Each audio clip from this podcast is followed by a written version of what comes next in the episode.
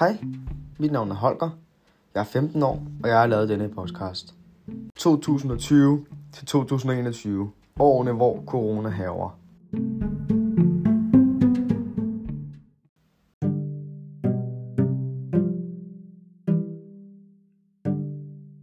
Jeg går på efterskolen ind i, og jeg har gjort det i et halvt år nu.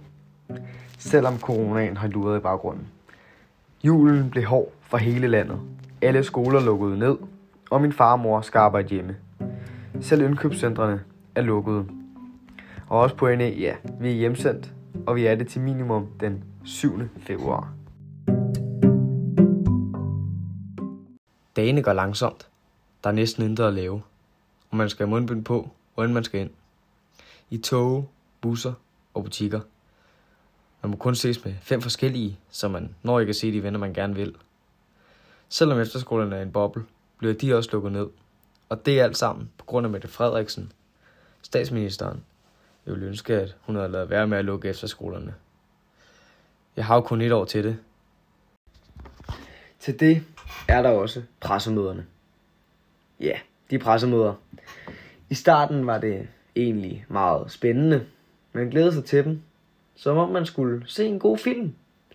Men efterhånden som tiden gik, og man indså virkeligheden, blev pressemøderne bare en del af den monotone hverdag. Sammen med hverdagen smeltede pressemøderne også hen i kedelige gentagelser og små ændringer i tallene med smittede og døde. Selvom corona blev den helt store overskrift, mens den varede, skete der også nogle andre ting, som er værd at bemærke. Og jeg vil lige læse dem op her. MeToo blev startet op igen af Sofie Linde, der kom en udmelding til Sule Comedy Awards, hvor hun sagde, at en af hendes gamle chefer havde sagt til hende, at hvis hun ikke suttede ham, ødelagde hende hendes karriere. Black Lives Matter blev lavet, fordi en sort mand, George Floyd, blev kvalt af en betjent i staten Minneapolis i USA. Black Lives Matter bevægelsen handler om at få større fokus på, at sorte og hvide er lige. I Australien var der brand på grund af alt for høje temperaturer, faktisk op til 52 grader Celsius, over alt for lang tid. 5G kom på banen, og sidst men ikke mindst, Donald Trump mistede præsidentposten til Joe Biden. Men inden magtoverførselen den 20. januar 2021 stormede Trump-tilhængere på opfordring af Trump kongressen i Washington D.C. Jeg tror ikke, corona går væk.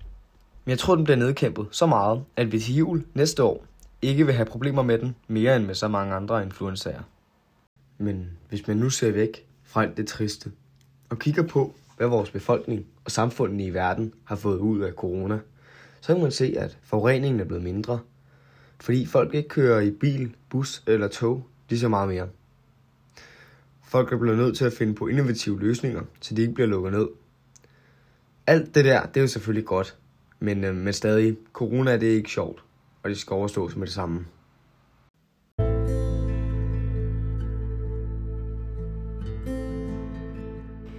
Jeg vil øhm, også lige her til slut prøve at lege orakel. Hvad vil der ske i fremtiden? Både i forhold til sygdomme, men også i forhold til teknologi og global opvarmning. Så jeg tror ikke, der sker særlig meget med sygdommene, for at være ærlig.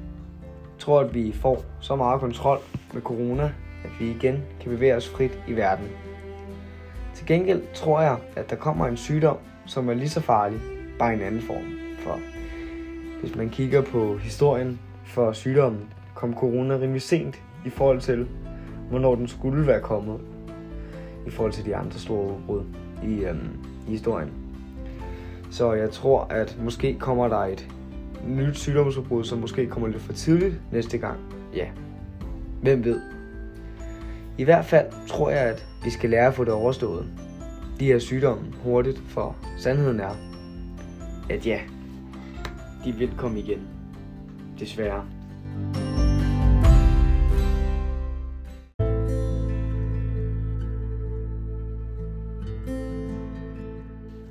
I forhold til teknologi, tror jeg, at der vil ske en eksponentiel stigning i udviklingen af ny teknologi. Jeg tror faktisk, at kvantecomputeren kommer til at blive udviklet i løbet af de næste 10 år hvilket vil betyde en omvæltning for vores samfund endnu en gang. For at forklare, hvordan det kan ske, kan man bare se lidt tilbage i tiden. Hvis man bare ser på, hvad der er sket fra 2010 til år 2020, så er det helt vildt. I 2010 havde de for eksempel kun en iPhone 4 med 16 GB hukommelse. Og i min iPhone 11, som er den jeg optager det her på, har jeg 256 GB. Det synes jeg er lidt vildt at tænke på.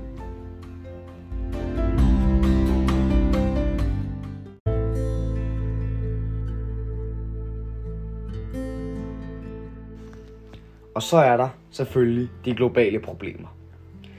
I 1970 blev hullet i ozonlaget set som farligt, fordi man mente, at mennesker havde indflydelse på det.